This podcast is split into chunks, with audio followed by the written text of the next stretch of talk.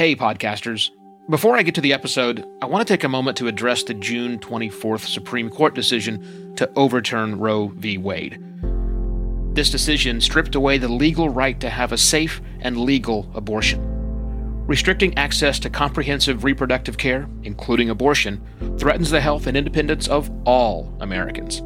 This decision could also lead to the loss of other rights. To learn more about what you can do to help, go to choice dot c r d dot com. Co. That's choice dot c r d dot co.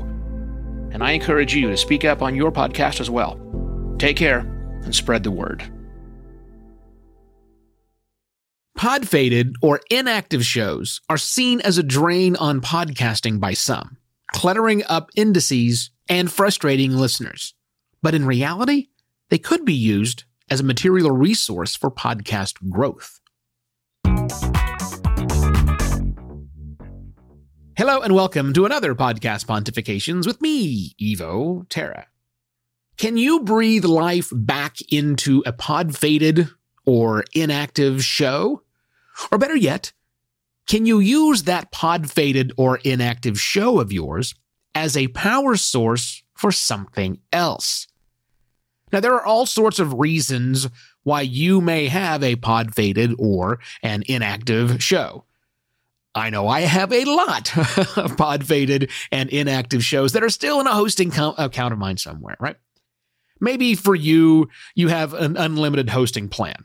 So, you know, unlimited hosting plan means you make a new show up all the time, whatever. Or maybe you're on a free hosting plan and that pod-faded show is still there. You just haven't logged in in a very long time. Or whatever it is, the expense, if it does cost something, because look, it doesn't cost a lot of money to host a podcast. Maybe you put it on a lower tier or whatever. It's just not a big enough expense for you to take action on. So it's still there, which means some or all of the files, the audio files of that show that you may not have touched in years are still on a hosting provider somewhere.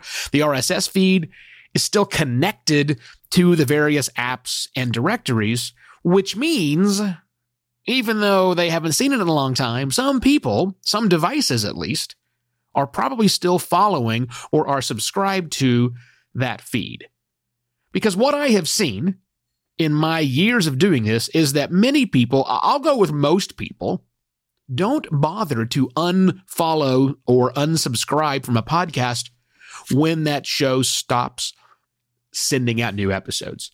I know that you do, I do, but most people do not. That's out of sight, out of mind. Now, back to you for a moment. There are all sorts of reasons why you might want to reactivate or unfade a pod-faded show. Maybe it's to start it up again. Maybe there's enough activity there, and we'll talk about that in a second, to where it's time for you to get back into that thing. The reason it's on hiatus is because you said, I'm going to get back to it. Maybe it's time to do that. Okay. Maybe, though, it's time for you to change that show. Maybe change the focus and direction, the topic, whatever, and turn around and relaunch it. Or, as mentioned previously, you could use that pod-faded show as a power source to drive traffic to another podcast or another property. Okay, you can do all of those things, but are any of them worth the effort? That's what stops most people from reactivating or doing something with their pod-faded show. That's the question. What's the effort? Is the effort worth it? Because we really don't know how many people are subscribed or follow the feed. We don't. And sure, we can get some follower slash subscriber data from like Apple Podcasts and Spotify and Google Podcasts. They give some of that data, but that means the show already had to be in Apple Podcasts, Spotify, and Google Podcasts. And if it wasn't, if you didn't set your account up, you may not have any of that data. It just, it just might not be there. The history may not be there. There's also the fact that even if you can get the data, you're failing to capture the long tail. The long tail of other apps people might have used to listen to your show, not Apple Podcasts, Spotify, and or Google Podcasts. And all of those long tail subscribers, followers add up. So here's what you can do. Drop an episode into that faded show. Just drop an episode of something into that faded show and count the number of downloads it gets, but only over the first few days. That's all you're looking for. It's a test to find out if there are still people connected, if there are still devices connected that will automatically download that content. That's important. I mean, the episode, again, can be whatever. We don't really care. Maybe it's a new file where you just go tap, tap, tap. Is this thing on? Or something along those lines. Or maybe even a lower effort than that. If you've got a promo that's handy for a show you're producing, drop that in there. All you're trying to do is find out how many devices are connected and how many people will click quickly click, say, ooh, something new from this show I haven't heard for a long time. Just do a count. And once you've done that count, if those numbers of downloads suddenly look attractive to you, whether it's dozens or hundreds or thousands in some case, it might be worth the effort to do something. Maybe relaunch, of course, you could do that, or, or maybe redirect those subscribers to a new or active show, or just a different show. Yeah, use it as a power source. They're there, subscribed. Give them the new show. Move them to the new show. Now, a couple of caveats before you run out and do this immediately. Look, I'm not about to redirect my defunct travel slash comedy podcast over to Podcast Pontifications. I, it's a bad fit. I try and be a little funny here on the show, but it's look, it's just not what it was designed for. So do not do that. Make sure that there's a fit. The second caveat, though, is that just doing the test will cause some people to unfollow slash unsubscribe from that show they thought was dead. You can't change that from happening. You can try with making really great content, but look, just like you and I both unsubscribed from a crazy number of retailers from Black Friday that we haven't heard from in an entire year, same thing's going to happen to us. But that's okay. That's okay. We're going to get the majority of the people won't do that. They'll just simply swipe it or delete it or whatever and move on. You'll get the majority of them over to the new show. Or maybe, again, the size of that audience was big enough to where now you're motivated to breathe new life into that pod-fated show. Or maybe you can sell it. I don't really care. It's totally up to you. Ask your podcasting friends if they have any pod-fated shows. I bet they do. In their hosting account, and maybe see if they're interested in doing this as a test. Collaborate together. Go ahead and share this episode with them. Explain this will explain the concept to them, and maybe it's something you can collaborate on and go forward. And obviously, if you like this idea, go, wow, that was cool, Evo. Head to buymeacoffee.com slash EvoTerra and slide a virtual coffee my way.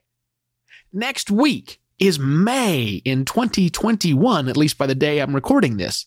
That means it's only a month away before I take roughly a six-week break before bringing you season four of Podcast Pontifications. I'm going to be reaching out to every single one of you who has graciously bought me a coffee over the years and talk about some opportunities for you and Podcast Pontifications you might want to be a part of. So keep your eye on that.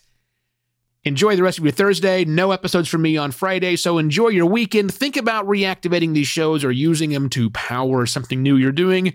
And I shall be back to, not tomorrow, but on Monday, yes, with another Podcast Pontifications. Cheers.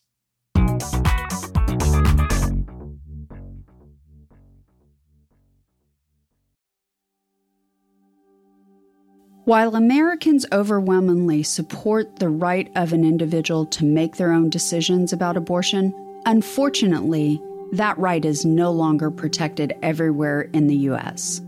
The Supreme Court overturned Roe v. Wade on June twenty-fourth. Abortion is a basic healthcare need for the millions of people who can become pregnant. Everyone should have the freedom to decide what's best for themselves and their families, including when it comes to ending a pregnancy. This decision has dire consequences for individual health and safety and could have harsh repercussions for other landmark decisions. Restricting access to comprehensive reproductive care, including abortion, threatens the health and independence of all Americans. Even if you live in a state where abortion rights are upheld, Access to safe medical procedures shouldn't be determined by location, and it shouldn't be the privilege of a small few. You can help by donating to local abortion funds. To find out where to donate for each state, visit donations for abortion dot com. That's donations, the number four, abortion dot com. If you or someone you know needs help, or if you want to get more involved, here are five resources. One, Shout Your Abortion is a campaign to normalize abortion. Two, Don't Ban Equality is a campaign for companies to take a stand against abortion restrictions. Three, Abortion.cafe has information about where to find clinics. Four, Plan C Pills dot org provides early at-home abortion pills that you can keep in your medicine cabinet. And five, choice dot c r d dot co has a collection of these resources and more. We encourage you to speak up, take care, and spread the word.